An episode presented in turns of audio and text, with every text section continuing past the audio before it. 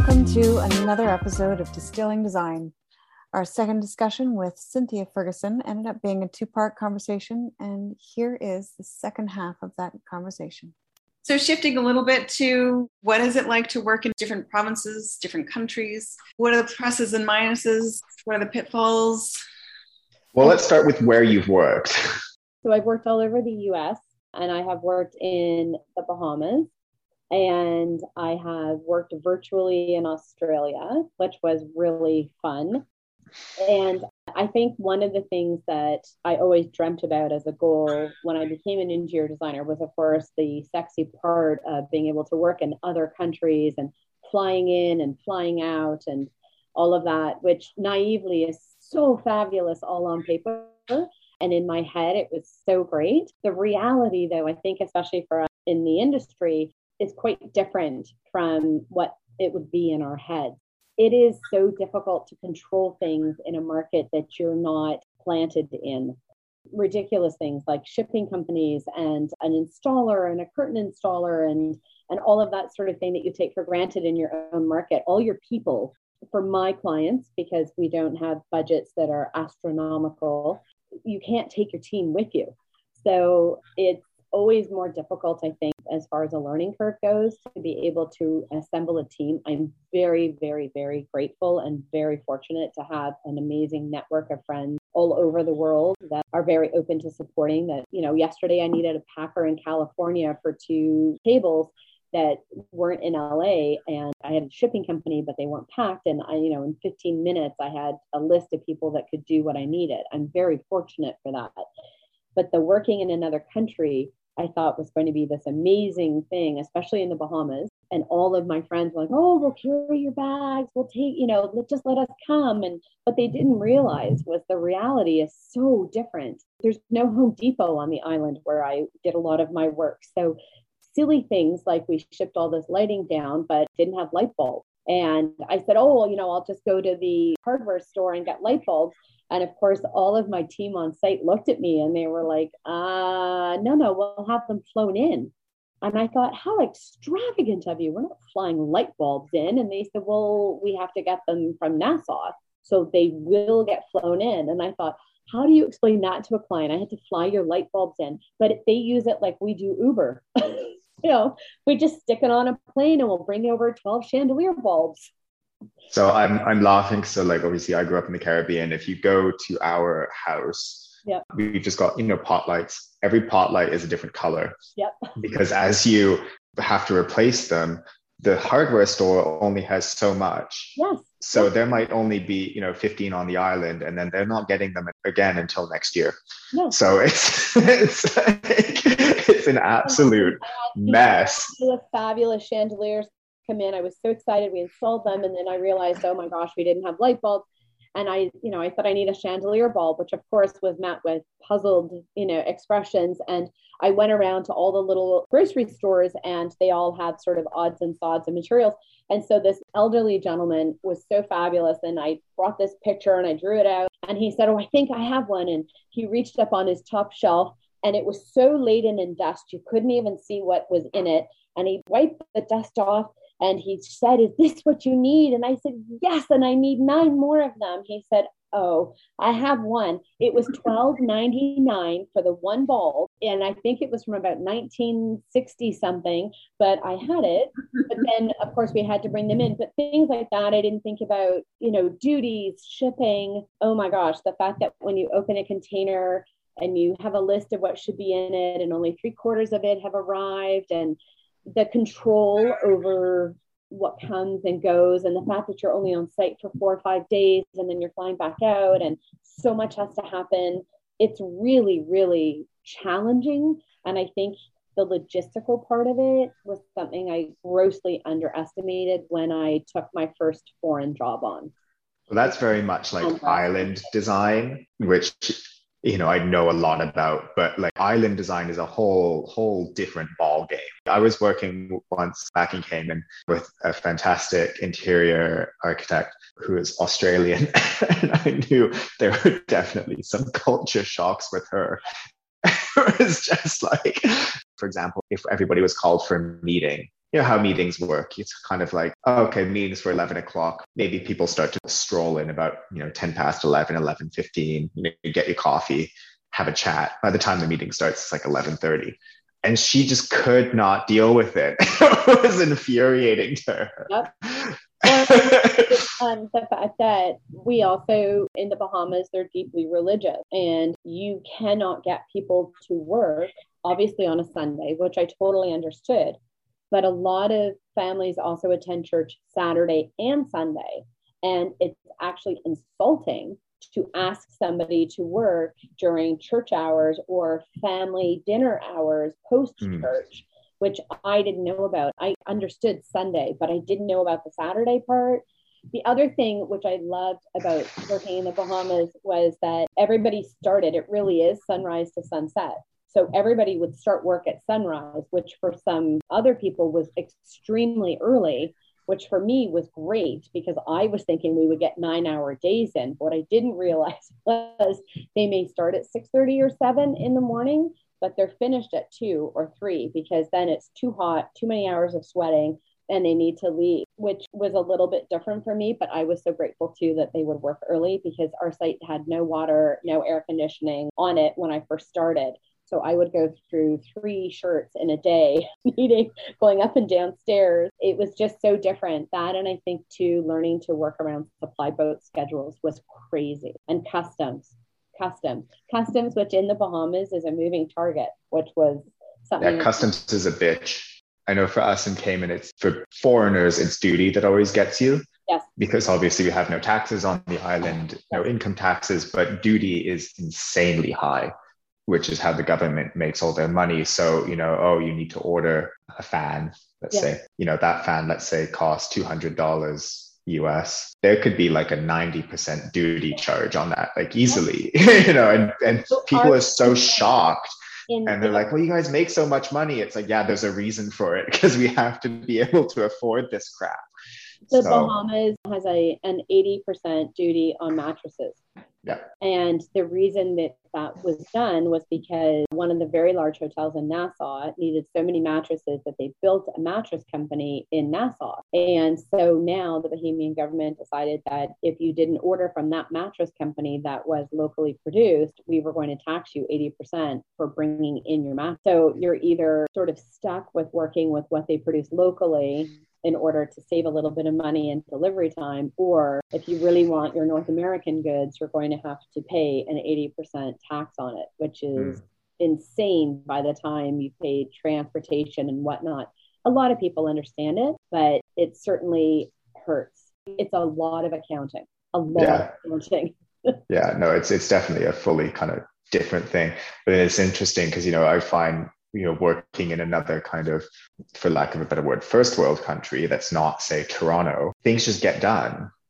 You know when i was working in bristol there was nothing none of this talk of oh well the city council might not you know endorse it or whatever you know it depends on the mood of the person in charge like there was you know that was you know if you submitted something if there was nothing wrong with it five days later it was accepted unless it was a huge project you know that's a whole yep, different yep. ball game but you know, for these kind of little projects, there was none of this sort of bullshit. I find that they were French. a lot less bureaucratic on the process of getting your project launched. A lot less bureaucratic. I found that working outside of Ontario, even other places in Canada, that they look at development and renovations or building as an employment opportunity and putting money into the economy as opposed to protectionism, which is what I sort of feel like Toronto's running is. Well, we're not sure if we're going to like that. We're not sure how everybody feel about it. So we're going to tie you up in red tape. And it doesn't matter what Joe down the block has done. The rules are different now. And I sort of feel sometimes in Toronto like we're throwing darts at a dartboard to see what works today, what doesn't work today, what somebody will say. The answers can be different. The seven, you know, people that you need to go through can be very challenging or I find in smaller markets or, or outside of the country, you can really directly meet with the building inspector or the building planner and actually have a conversation, solve it in two minutes, and you're stamped and off you go. Well, and not only is it throwing darts at a dartboard, it's throwing darts at a dartboard that's attached to a car of somebody who's just learning to drive and it's going all over the place and it's stopping and then going and then like turning left when it's meant to turn right. And you're like, that's kind of what it's like. Well, of course, that doesn't work. Today is Tuesday. Like that only worked on Mondays, but today is Tuesday. So no, that doesn't apply today. Oh, is this the 13th of the month? Oh no, then that's a different rule. The 13th of the month, that doesn't apply. I don't think this is new. This has sort of been the way it's always been. I mean, I remember when my parents moved here from Montreal and my mom looking at a pole with all these signs telling you everything that you weren't allowed to do. And they all kind of contradicted each other. And it was so difficult to understand. She's like, I'm not going to park here. Like it just, it's so very true. That was, if it's Wednesday and the sky is blue and you're wearing a pink dress, you may park here. Right, right. I know it's the same. And I think as much as the paperwork and duties and customs and whatnot are very difficult outside of our country to navigate, I mean, to the point, literally, and this is not a story that I fabricated. I used to fly back and forth because the islands I worked on in the Bahamas were outside of the capital, outside of New Providence. And I used to fly back and forth on these tiny little puddle jumpers with the customs broker because there are only two customs brokers on the island one company or the other. I knew them both quite well. And they used to fly back and forth with a binder. And the binder was full of the paper. And I, you know, I'd always say to him, What what are you doing? What is that? And he said, Oh, this is, you know, this month's duties. And I said, Don't they just send you like the changes and the updated pages? And and he kind of laughed at me. And I got, Oh yeah, that was an ignorant North American comment. And he said, No, no, no, everything changes all the time. We have to reprint it and hand out a new binder every three months. And I thought, what an antiquated way to do it to literally be flipping through the papers. So I think that seems like that's backwards. But at the same time, everybody has the same set of rules, the same binder, the same set of paper. So in some ways, it seems it's way more old school and inefficient, but at least it's the same copy for everybody, yeah. which may be something that we don't have here. Yeah, I'm hoping, and I make comments all the time when I talk to inspectors and zoning examiners about trying to make it more streamlined, and it's just going to take time. I'm starting to go up the chain of command because it's impossible to get anything done in a reasonable amount of time. It is, and I feel too that I do get different answers from the same department depending on who I'm speaking with, which I think is the most frustrating thing because there doesn't seem to be as much of a uniform decision making anymore, which I have found new in the last three to four years, where I sort of think, well, this is what's written, but then you'll speak to somebody um, in bylaws or whatever, and it's completely different, or they've said that, well, that's true, but not in that case or this case. And I just find it difficult. And of course, from my client's lens, I don't want to send the message that we don't know what we're doing or that we're confused and so trying to extrapolate the information and making sure that you're very clear and then relaying that to the client and then having to roll it back the next time you talk to somebody in the city. It's just, you know, there are days where I think they're never going to believe that we're competent, but we're only as good as the information we receive, which can be challenging. I don't know. I think clients are starting to see how much of a disaster it is to actually work with the city. Mm-hmm. I know I've, I've talked to a few recently when they've you know i've had to sort of explain things and they're just like what mm-hmm, like, mm-hmm. what mm-hmm. you do you have to do what it's like well, yeah i know we have to like sacrifice a virgin and then yes. you know, on a on a full moon when the dogs are barking and like you know in it's order to so get your get your stuff through well and i think that some of our clients are having more more interaction with the city even just as over things as silly as getting a parking permit and they're seeing what that kind of a process is for them personally. And it's sort of, you know, like having to phone your mobile phone provider. Nobody wants to do that. Nobody wants to phone the city. Nobody wants to phone the building inspection department. Nobody wants to have to deal with them. But at the same time, Jen, and I think what we were talking about earlier is that the inspectors aren't only looking at your own project anymore, they're looking at what else is going on the street as well. And I think that that's something that I've always said to my clients from the get-go is I don't care what any contractor says to you, we're applying for a permit. Period, full stop. We're going to go through the headache because I don't want to be shut down. I don't want to play the game of we'll go ahead until we get caught. It's just not the way I operate. I like to sleep at night. I don't like my clients, times however many clients we're carrying on our roster at that time, to be stressed out. It needs to be done by the book and if the city is the one who's holding the book, we have to figure out a way to work together.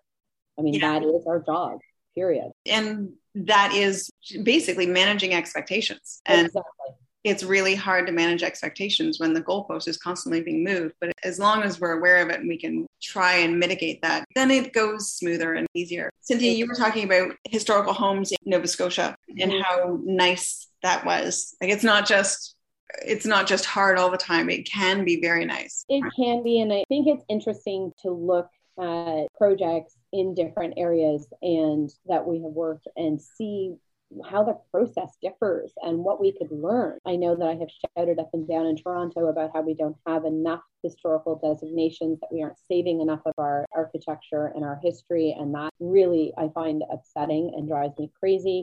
That, you know, I've recently been in Nova Scotia quite a bit and specifically looking at historical homes and looking at what has to happen when you're looking at buying a house in a UNESCO designated village, which is a whole other level of historical designation. And it's amazing at the transparency. It's amazing at the set of rules and how clear they are.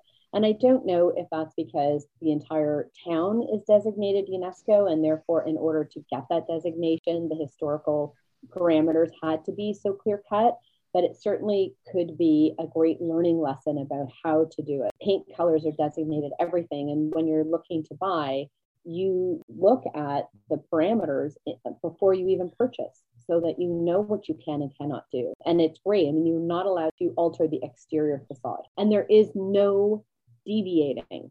That's the thing that I like. You know, I have found in the town of Oakville here that they have a great historical society there. And yet, within the historical village of Oakville, there are exceptions all over the place of new modern homes and old historical homes. And it's very difficult to understand how it happens that you can have a modern home in the historical area next to a historical home that can't have an addition with a different roof line on it because of the historical society, but you're living next to a glass box house. How does that happen? I think it very much is for the UNESCO, there just have to be rules. I know people here who've worked in Bath, mm-hmm. which the entire city center is UNESCO. And you know, there are some new builds because there's, you know, blank plots of land.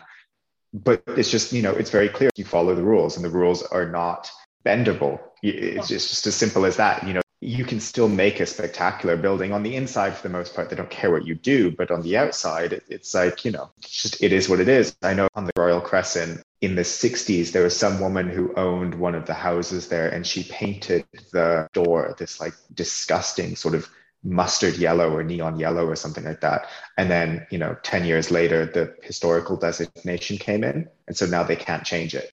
Oh. they've got to keep it this like oh. neon yellow which is actually quite funny um, Even in Nantucket, there are only so many shades of cedar shingles you're allowed to have on the outside and only so many different paint colors you're allowed to have. And it's interesting because when you go to nantucket it is picture perfect everywhere. And i thought you know it's amazing how much care they all put into it but again, if you want to live there, you accept the rules that these are the rules. This is why it looks as beautiful as it does, is because there are these rules. It's why Lunenburg, Nova Scotia is as beautiful as it is because it's UNESCO. There are rules, and the people that want to live there or choose to buy there accept and respect the rules. I think it also does make it easier if it's a smaller town. Oh, 100%. Just, you know, yeah. in a place like Toronto, for the most part, people don't care, which isn't great. And I'm not trying to defend anybody, but you know, first of all, they probably have no idea even what they have. Yeah. Like what's what's even in the city. And I guess it is just harder, you know, for them to try and control everything, but they still care too much about, you know, somebody trying to replace their balcony on a house and then whatever. Anyways. Yeah. I digress. They care about the wrong things, I think is what I'm trying to say. No, no, you're absolutely right. Because I mean, yes, it's harder to do in a bigger urban setting, but I mean, New York City, they've been able to maintain, there's a lot of stuff that happens that is not great. But if you choose to live in some of these historical buildings, they've got really strict rules and they don't bend.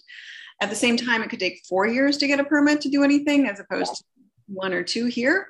It's like the red tape monster. But anyway, I digress are you finding with the city and with renovations and whatnot, like there used to be what we would call the fast track, which was a seven day permit application that didn't have anything that was outside of the parameters of the city. So it should have been what was called the fast track. I know that they were things like, you know, building additions on the back of your home or being able to underpin your basement or things like that.